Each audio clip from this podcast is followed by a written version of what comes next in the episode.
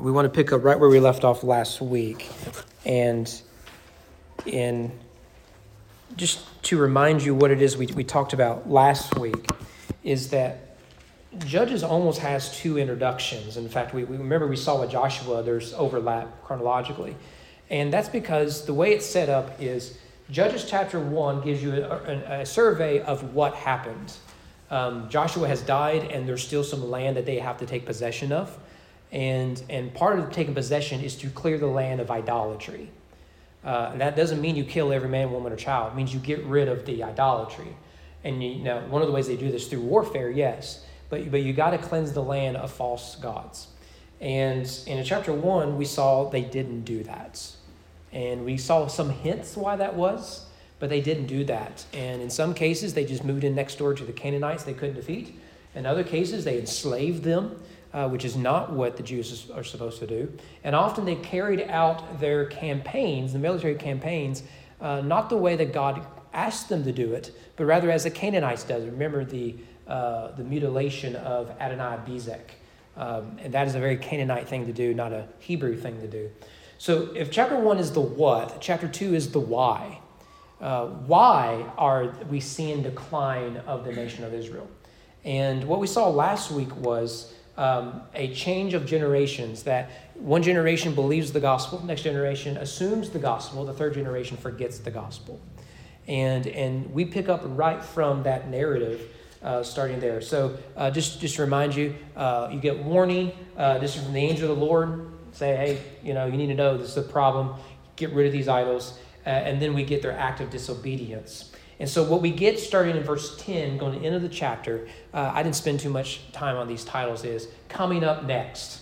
So, uh, before you had streaming services, uh, if you wanted to watch a show, you had to uh, arrange your schedule around that show. You, you, remember, you remember those dark days. Um, and, uh, and that's why a lot of your shows um, you didn't have to watch them in sequential order to know what's happening. They weren't really connected. Uh, shows like Lost, 24, Prison Break, and, and others changed that. So if you missed one episode, it's sort of like math class. You miss, you miss one class, you're, you're weeks behind. And, and that's what those shows became. Well, you can do that in the age of streaming where you can watch it at your own pace.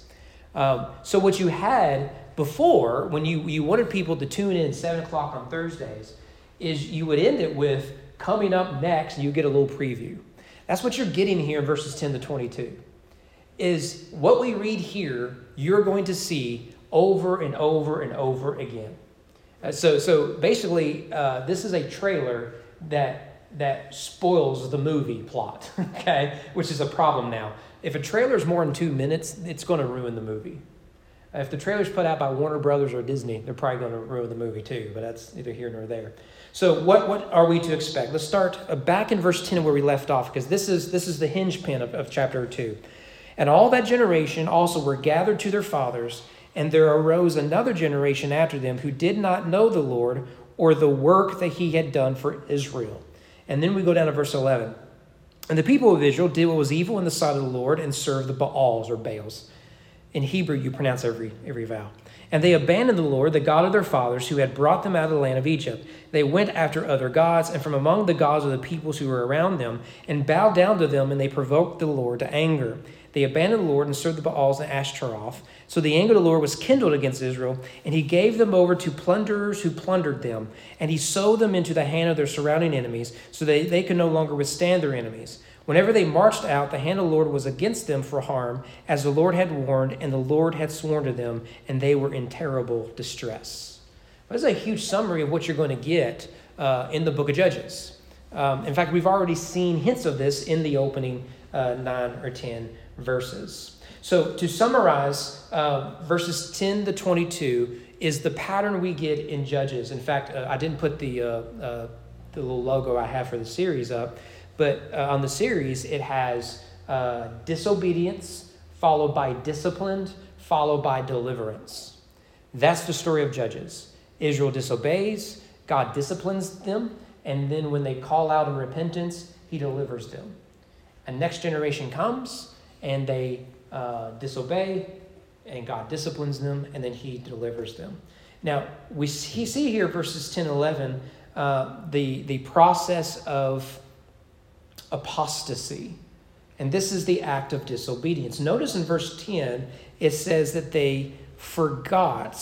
So uh, there arose another generation after them who did not know the Lord or the work that he had done for them. Now, notice here the word know isn't just knowledge, it's intimacy. So, so it's one thing to say you know something, it's another thing to say that you know something. So, so your spouse, you knew them before you got married, you know them now. And, and, and, and that's the difference. Maybe they grew up hearing the stories about Egypt but they didn't really know that God had truly redeemed them and what that meant practically about it. Um, the same thing is repeated. Um, uh, uh, uh, uh, well, now I can't find it. Um, we'll come across it. Um, anyways, uh, that they that they, they they forgot that the Lord had delivered them um, yeah, okay, it's hinted at in verse 12. They abandoned the Lord, the God of their fathers, who had brought them out of the land of Egypt. The point here is that that's the fundamental story they forgot. They forgot that God is the redeeming God. The God that they would not be in Israel, they would be slaves in Egypt had God not redeemed them. So they took that act of redemption for granted. Um, now, uh, what we also see in the Bible to address this issue of forgetfulness, which tells us that believers have a tendency to forget. So, what you'll find in the Bible are these scenes set up to help the people of God remember the works of God. Let me give you just two examples. Uh, one is uh, uh, these when Joshua led Israel across the uh, Jordan River. You remember that the river dried up, similar to the Red Sea. You remember what, what, what Joshua then ordered? get these giant 12 stones and, and set them up so that when your sons and grandsons come by and they say, Hey, Dad, what's with these 12 giant stones set up? You say, Well, this is the mark of the work the Lord did for Israel. Uh, and if you read the Old Testament, you see these markings all the time. Um, when uh, Moses made the bronze uh, staff with the serpent on it, he kept that. Now, it eventually got turned into an idol and they had to destroy it. But I suspect they kept it as a memorial so that people remember of God delivering their ancestors through, through the wilderness. Um, and Jesus makes reference to it in John 3. A New Testament example of this is the Lord's Supper. The Lord's Supper is set to remind us of who we are in Christ. In fact, part of the ritual is do this in remembrance of me. In fact, is that is, is I'm sure that's on the table. Do it in remembrance of us. The point of the Lord's Supper, uh, in contrary to Catholic theology, is not that we that Christ is crucified again and thus we get merit from the saints or anything like that. The point is for us to remind ourselves that we are here on the basis of Christ's death and resurrection. We've entered into a new covenant, and, and, and th- this is why we practice it to this day. Baptism is sort of like that, but the Lord's Supper is certainly for that. And Luther had a great line, I've shared it before, Martin Luther, that um, every week he preaches justification because every week my people forget it. I actually think that's really helpful. Um, uh, that, that we as a church have one message, and we have to preach that one message because we keep forgetting the one message. Um, and, and we see that here, that when the people of Israel forget what the Lord had done, they abandon the Lord. And, and when you forget the Lord, you turn to evil. Verse 11 um, Israel did what was evil in the sight of the Lord and served the Baals or Baals. Um, this phrase is found all over the book of Judges. These are the ones I could find. And they all read basically the same way. The people did what was evil in the sight of the Lord. The people did what was evil in the sight of the Lord. The people did what was evil in the sight of the Lord. Um, and so you see the pattern of apostasy is forgetfulness, uh, abandonment, and then the practicing of evil. And Israel is following this. That word Baal or Baal, again in Hebrew, you, you pronounce every little letter. We don't do that in English. We have phantom letters in English. So that's why we pronounce comb rather than comb. That B is just sticking there.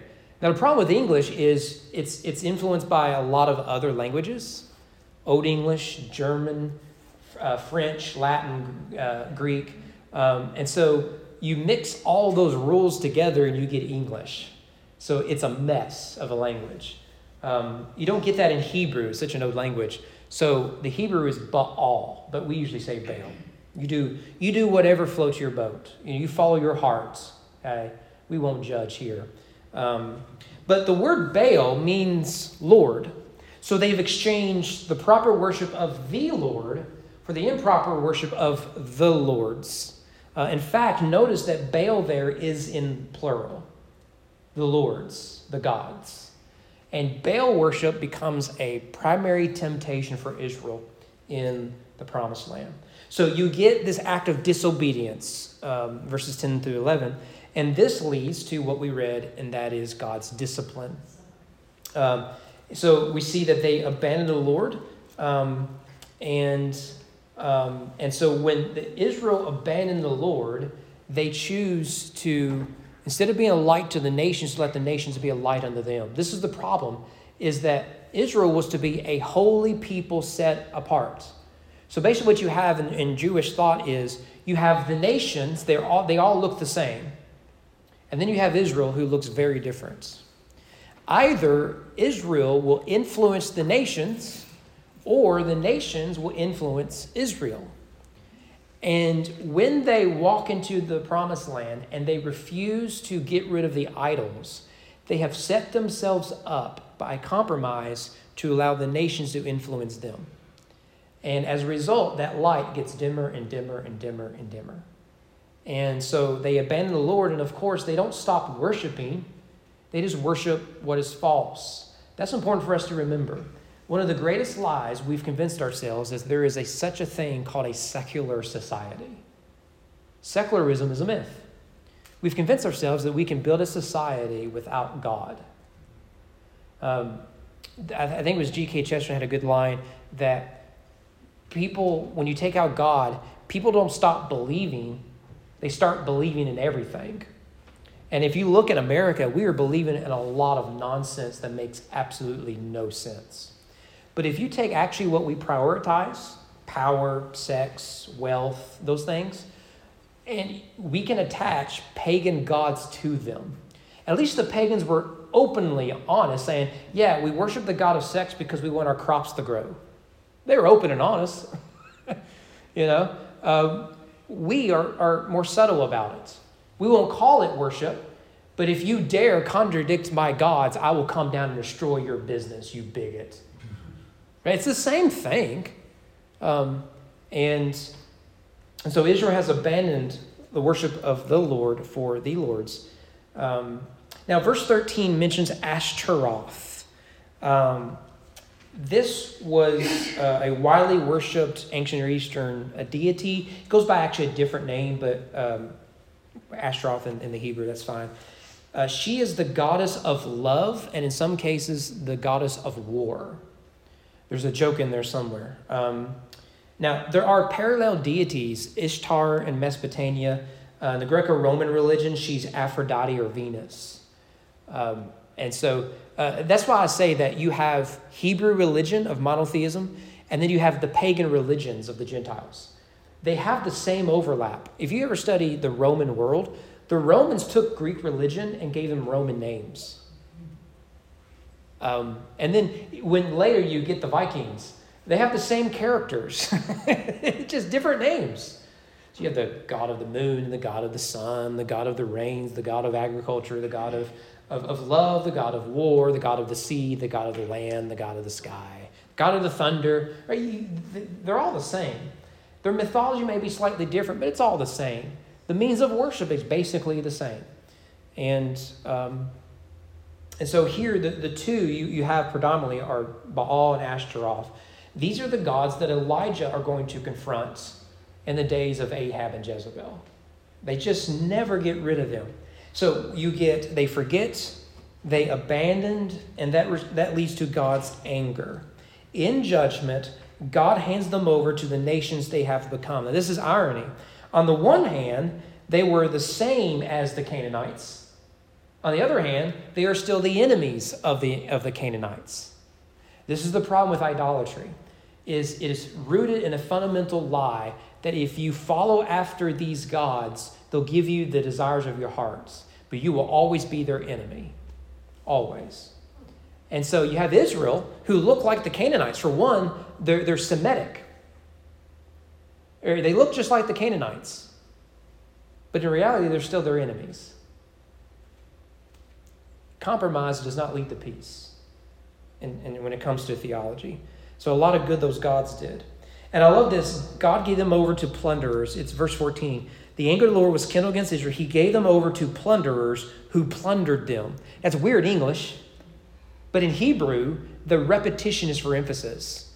They're going to have nothing. These gods they've worshiped are going to come in and take everything from them, and they're going to be plundered. Um, now, it's interesting is that Baal and Ashtaroth were fertility and agricultural deities. So the gods they trusted who would give them abundance will actually be their thieves. It's just really good, good writing. Um, and so God will send them into slavery, which is, again, irony because idolatry that we saw earlier in chapter 1, uh, that they will be a snare to them, that idolatry is a form of slavery.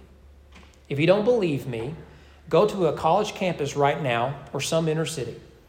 Go downtown of New York, San Francisco, whatever, and say something like, gender is a myth. Say that. Life begins at conception and should be protected regardless of the context of, of, of the embryo. Say something like that. Say something like homosexuality is a sin. And you tell me if you see people who are free or enslaved idolatry enslaves because idolatry feeds our sin nature. And Jesus says that uh, those who give in to sin are slaves to sin. And so the irony here is that by choosing idolatry, you're choosing yourself slavery. So I'll just give you what you want. You want to be a slave? I'll make you a slave of, of those nations. That's the irony of it. Idolatry, we often choose thinking we'll be free.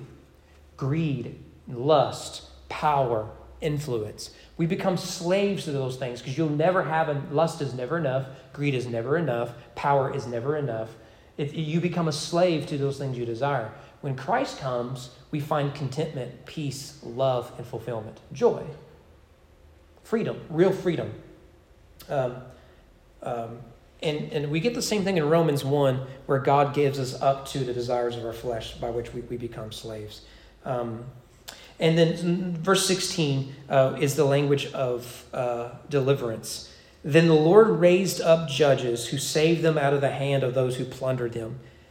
So that's, that's the story of the judges. This is Othniel, this is Shamgar, Deborah and Barak, Samson, Gideon, all of them. Verse 17 They did not listen to their judges, for they uh, went after other gods and bowed down to them. They soon turned aside from the way in which their fathers had walked who had obeyed the commandments of the Lord, and they did not do so. Whenever the Lord raised up judges for them, the Lord was with the judge, and he saved them from the hand of their enemies all the days of the judge. For Yahweh, the Lord, was moved to pity by their groaning because of those who afflicted and oppressed them. But whenever the judge died, they turned back and were more corrupt than their fathers going after other gods, serving them and bowing down to them. They did not drop any of their practices or their stubborn ways. So the anger of the Lord was kindled against Israel, and he said, Because this people have transgressed my covenant that I have commanded their fathers and have not obeyed my voice, I will no longer drive out before them any of the nations that Joshua left when he died, in order to test Israel by them, whether they take care to walk in the way of the Lord as their fathers did or not. So the Lord left those nations, not driving them out quickly. He did not give them into the hands of Joshua. It's interesting. There's reference to Joshua, but Joshua's dead. Yeah. So here we see God's anger and God's grace all mixed together. In anger, he disciplines them, but in grace, he delivers them. And what is the response to grace? Disobedience, which leads to God's anger, of discipline, which leads to um, deliverance. Um, but what we see here is that God keeps his covenant even though Israel doesn't keep theirs. This is why salvation has to be a one way street. Salvation is us drowning at the bottom of the ocean and God rescues us. It is not us trying to hold water with our hands up, hoping God finds us. It is not a halfway street. God has to come down and rescue us because it is the natural way of man is rebellion. God has to redeem us. And this is why you see humanity in Judges going down, farther down, down in rebellion. God has to constantly redeem. God constantly has to deliver and save. In fact, that word saved is used there in, um, was it verse, is it verse 17? Or is it verse 16? Um, I think it's verse 17, from what I remember. I think my notes are wrong here. Um, they raised, oh, who saved them? Seems like I remember seeing it. Yeah, it's also in verse 18. I knew it was on the right side of my Bible, the right page. So they're in verse 16 and verse 18. So my notes are right and wrong at the same time. Um, that word saved is interesting. Um, who saved them out of the hand of those who plundered them. Verse 18, he saved them from the hand of their enemies all the days of the just. What an interesting word. The first time this word is used in the Bible is in the book of Exodus. It's Exodus chapter 2, and this is when Moses has fled Egypt and he goes to uh, uh, uh, protect the, the sheep, right? So the shepherds came and drove them away, but Moses stood up and saved the sheep. He saved them. Uh, and, and uh, watered their flock. This story is very similar to Isaac. You remember Isaac? Uh, he's fleeing from Jacob and Esau, and he goes in, in, into and he comes to the well, and there's all the shepherds, and he's talking to them, and then the girl of his dreams walks up. And you remember that they're all supposed to move the rock together, and Isaac is trying to impress Rachel uh, or Rebecca. And so he moves the rock all by himself, you know, as men try to do to impress their, their, their girl. Uh, well, Moses, it's basically a retelling of that story. He's like a new Isaac.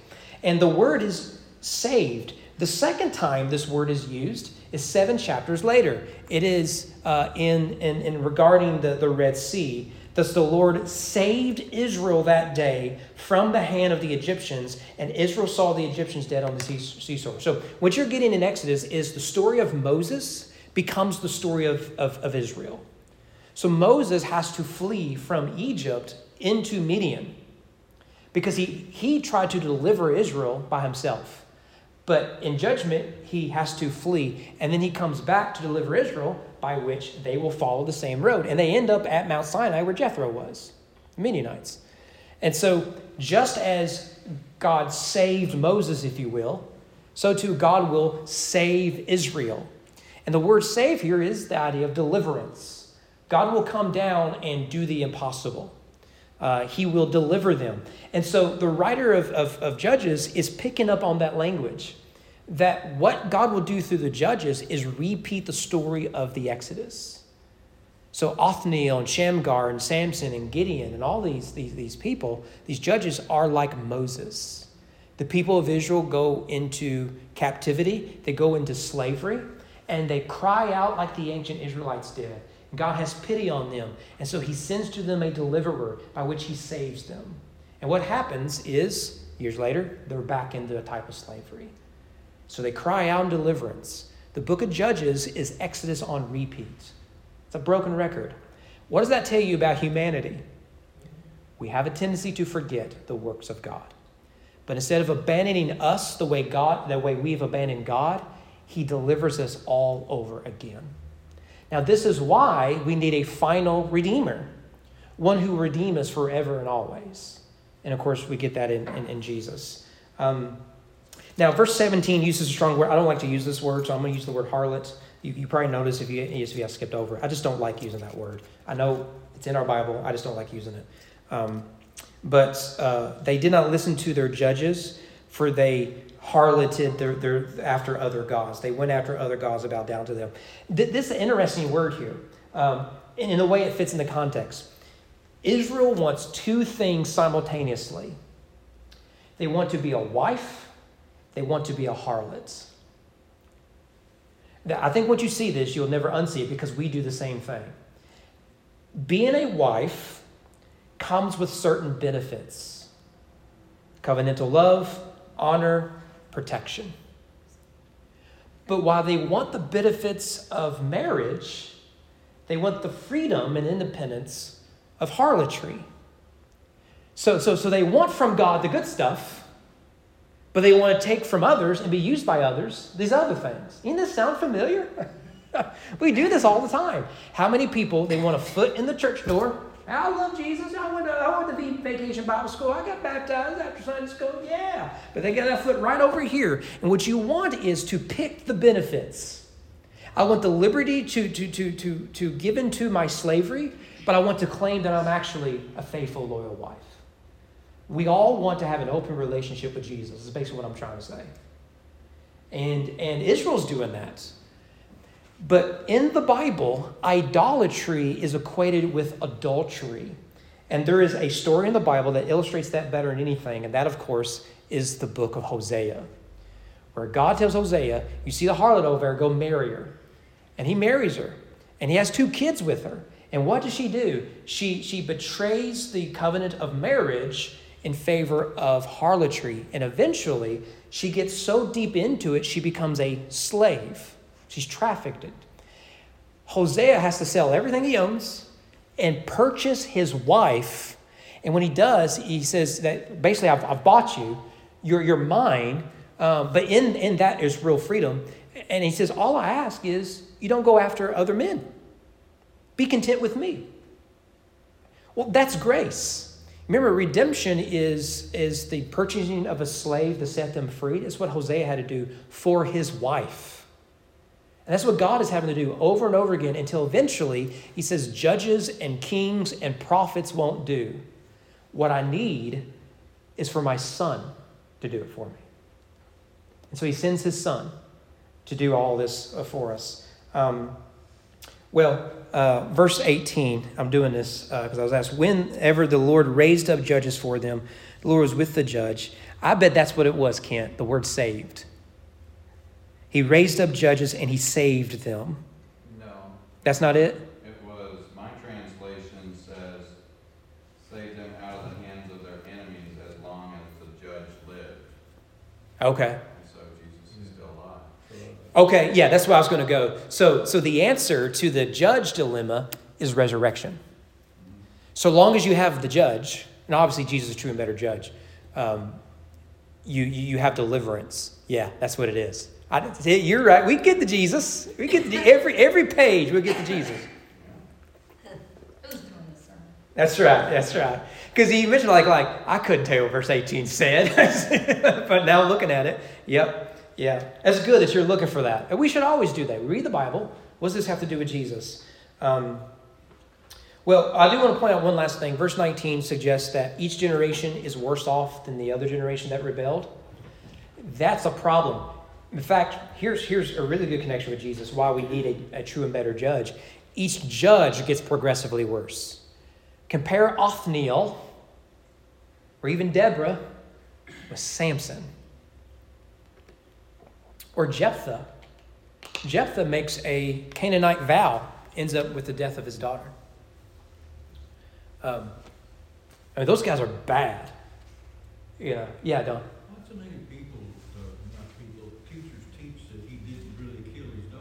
Because they're uncomfortable with it. For the same reason they don't like to say Esther slept with the king before they got married.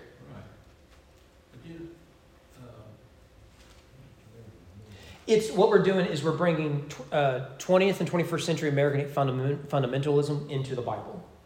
There, I did a study on promises one time. If you make a vow to God, you better keep it. It don't matter how bad it is. Mm-hmm. From what I can tell, and I think that's where Jephthah was. He, he yeah. Yeah, of course, the problem isn't that he kept the vow, but he made the vow. Right. Yeah. Uh, you, you, don't test God. I've told some people when they get married, they just say, I do, and just keep their mouth shut because they're going to be tested on everything else. Yeah. yeah. Um, that sort of vow is common in pagan religions. In fact, you hear people do it now. God, if you'll do this, I promise, you know, whatever. We, we do it now. It's a very pagan way of, of, of, of living. And, and it reveals that here God raises up a deliverer who has such a elementary understanding of his God. He confuses Yahweh with Baal. Um, and, and, but that's what you got in Israel. Uh, now, with that context, put the book of Ruth in there. You got a guy like Boaz, man of honor and integrity. You know, Oh, there's another example. We don't like Jephthah fulfilling the vow. We don't like Esther sleeping with the king. We don't like the idea of Ruth uncovering the feet of Boaz in chapter 3. You can Google, well, don't Google that. You can look up in a commentary about what's meant by that. We're just uncomfortable because we we, we, we want our characters to be perfect, but the Bible allows biblical characters to be imperfect so that we can better see the, imperf- the perfection of Jesus more clearly. That would scare the heck out of a righteous man. Yeah, and he was scared. But you remember, you remember what Boaz does there. Yeah, he said, go home. We expect the Midianite to be more holy than the Jews in the story of Ruth.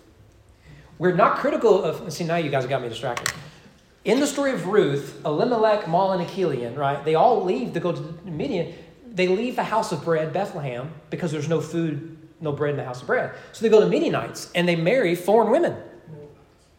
Moabites, yeah, forgive me, Moabites, okay, uh, who are descendants from Lot. All right, that's messed up. Um, so there, now we don't say a lot of critical things of them. They're the ones, the people of God, who are abandoning God. Then we get all upset when the Moabites comes in and does something we expect the Moabites to do. What, what is different is that Boaz is better than Elimelech. That's what, he, what her mother-in-law told her to do, though. Yeah, and that's no, you, you just yes, yes.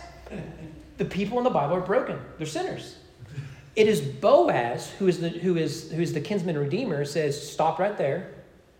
If we're going to do this, there's a right way of doing it, and there's a kinsman redeemer above me. Let me go talk to him." Right? He protects her in that moment because that's a dangerous situation she's in, dressed like that among those men who are drunk. Um, yeah, so so allow, allow people to be broken. All right, real quickly, some application. I just I just want to throw out there. Um, so next week we'll probably look at the first six verses of chapter three, and then and then we're into the judges. Uh, um, I didn't think there was much in the opening of chapter three, but my goodness, there's a lot. It's funny how the Bible works that way. First thing, idolatry is irrational. Uh, this is why the Bible loves the word fool. Uh, faith leads to wisdom, and so when you have wrong faith, you will get foolishness. Um, you need to understand sin is always irrational. Sin is, is the choice of fools. And that we rationalize it in our head. How many people have ruined marriages? And, and, then, and then if you, if you just let them talk, and then, and then they will soon realize that they were irrational. The choices they made made no sense. You really thought going down this path was going to improve your marriage? You really thought swinging your fists was going to solve the conflict? Idolatry is irrational and it seduces us into buying into irrational things. We know that sex, money, power, fame, ease, rest will betray us, but we keep going back after them time after time after time again. Lust never secures love, bitterness never secures peace, greed never secures contentment, anxiety never secures joy, but we keep going after them nonetheless. Uh, the gospel fixed that. Notice, uh, secondly, God's anger is motivated by love. We struggle with the idea of God's anger, um, but um, it is, I think, a lie from hell that makes anger the opposite of love. Apathy is the opposite of love, indifference. If you have a couple fighting, there's hope for that marriage. You have a couple who just throw up their hands and couldn't care less, that marriage is practically over with. Anger is not the opposite of love. Now, in our culture, we've told ourselves that because anger implies you don't accept someone. Like, I get angry at my teams I coach all the time because they're not playing to their potential. You're better than this. Now, if I'm apathetic about it, I'm saying I do not care about your well being. I don't care if you, if you succeed. That's not good. Anger and jealousy are rooted in love. This is why we, we read uh, oh, I didn't put that verse up here. Exodus 34 14, verse quoted all the time. Uh, you shall worship no other God for the Lord, whose name is jealous. His name is jealous. Then it says he is a jealous God. Jealousy is motive. So, so if some guy wants to hit on my wife, yeah, I'm going to be jealous because I know she has better options out there, right? You know, I mean, we, we all know that. But, but, but it is rooted in love. I, I, I don't want to lose her, right? And I'm going to work to see to it that I'm at least going to fool her enough to think she couldn't do better. You know? Yeah. Um, but jealousy, by the way, Oprah abandoned Christianity because of the idea God is jealous. You want to talk about irrational nonsense? Yeah. Anyways, uh, thirdly, God's love is relentless love. If you don't believe me, read the book of Judges. Um, God's patience towards him is astounding. This is a fatherly love. This is a, the story of the prodigal son told over and over again. Uh, Israel runs away, and, and God is there waiting, waiting, waiting. And then at their first cry, he goes and, and pursues them. He delivers them, and then he just they just run away again. And, and this is the story of the prodigal son um, in the Old Testament. Uh, fourthly, holiness requires the smashing of idols. Uh, too often we try to manage our idolatry and sin or still to keep it within arm's distance. This is, this is a challenge. One of the things you'll find people trying to break addiction, one of the best things they could do is get rid of it in the house cigarettes, alcohol, Coca Colas. Right? I'm guilty of this whenever I try to break my Coke habit. Um, one of the things I'll do is say, Well, I've already bought the 12 pack. Let me finish it first. And with each passing can of Coke, I'm telling myself, one less to go, and then I'm done. Right? Now, that's me just being a terrible person. But, but, you know, that's funny if you're doing Cokes. It's another thing if it's, you know, binging on alcohol or drugs or something. But there is something about getting rid of that stuff.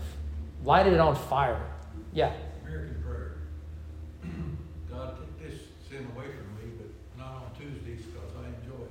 Yeah, there's a there's a great quote. I think it's Augustine.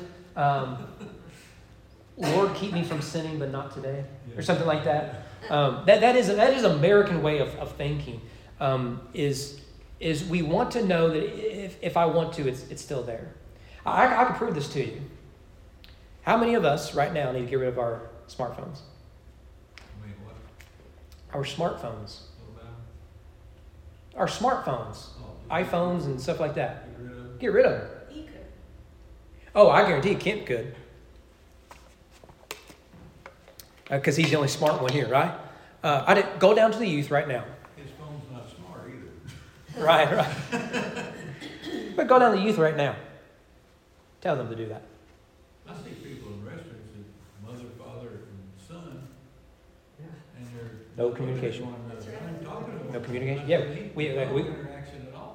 We, we have a no phone policy. Now, there are times when, when it's, uh, you know, if we're planning out our week, what time is that Friday? Let me go over there. I usually charge my phone often, you know, and uh, okay, it's Friday, 5 o'clock, something like that. Uh, those are that, that, because in that context, it's actually enhancing the conversation we're having. But, but, um, or hey, you know, 10 years ago, this came up on Facebook. You're, you used to be a cute kid. What happened to you? We may do something like that. But, but it's just no phone stuff because you got, you got to be able to, to communicate. But if your phone is causing you to sin, you should get rid of it. This is uh, cut off the right hand. Jesus used Sermon on the Mount. How many people are willing to do it? Hardly anyone. We, we, we, we want to keep it just within arm's distance because we convince ourselves that we are strong enough to control it, but you're so weak, you, you're already a slave to it. Now, a phone is just one example. Um, it, it could be a thousand things. Um, there's some people, they could change jobs to get away from a certain temptress. You would do better at making less money for the sake of your marriage if you just got away from that situation. But we value money, so I'll risk my marriage for the sake of the mighty dollar. I was trained as an a salesman, I didn't like the answers. So I quit. Yeah, yeah. It, and those are hard decisions to make. It wasn't because I couldn't sell, it was just that I didn't like withholding information. Right, right. So if you want a biblical example of this, there, there are hundreds I could give you, or at least dozens. Here is Josiah uh, destroying all the altars. If there was a pagan altar, it's gone. No questions asked. Get rid of it. Um, because our hearts are wicked. Uh, Calvin, John Calvin described it as idol making factories. We are naturally geared towards idols. And unless they are crushed and destroyed, that temptation will remain there. It, it, it will. It will remain there. Um, the last thing I, I, want us to see is that leadership does matter. Um, verse 19 again. But whenever the judge died, they turned back and were more corrupt than their fathers, going after other gods, serving them and bowing down to them. They did not drop any of their practices or their stubborn ways. Notice there a decline in leadership. By the way, all the great empires, what destroyed them was a decline in quality leadership. Remember that in 2024. Um, this, this is a problem of all the great empires. If you ever read the, the Roman world, uh, you have a series of such terrible Caesars. It was only because of basically their form of government and culture and military might that they were able to sustain themselves. I mean, they have terrible leaders. Nero is a bizarre dude who had his own mother killed. Is it Claudius who tried to appoint his horse a senator? I mean, just bizarre things. Um, the the bad guy in uh, Gladiator, you know, the guy, you know, he didn't actually uh, kill Marcus Aurelius, but uh, that guy in real life was terrible, incompetent, terrible. Um, so, so you start to see a decline in leadership, um, and we get that in Judges. Godly leadership matters for the good of any organization, family, or nation. Godly leadership matters. Godly leadership matters. And often we want to compromise the godly part because we buy into all the slogans. Um, and we, we really got to be careful with that because that's a form of compromise. Uh, we are expecting godliness from the ungodly. And best of luck of- that. Okay, we'll stop there. Um, next week we'll pick up in chapter 3. And then after that, um, we'll look at Othniel, who we've already been introduced to in chapter 1. So, um, anyways, um, how about uh, Don Lewis? Will you close us out in prayer?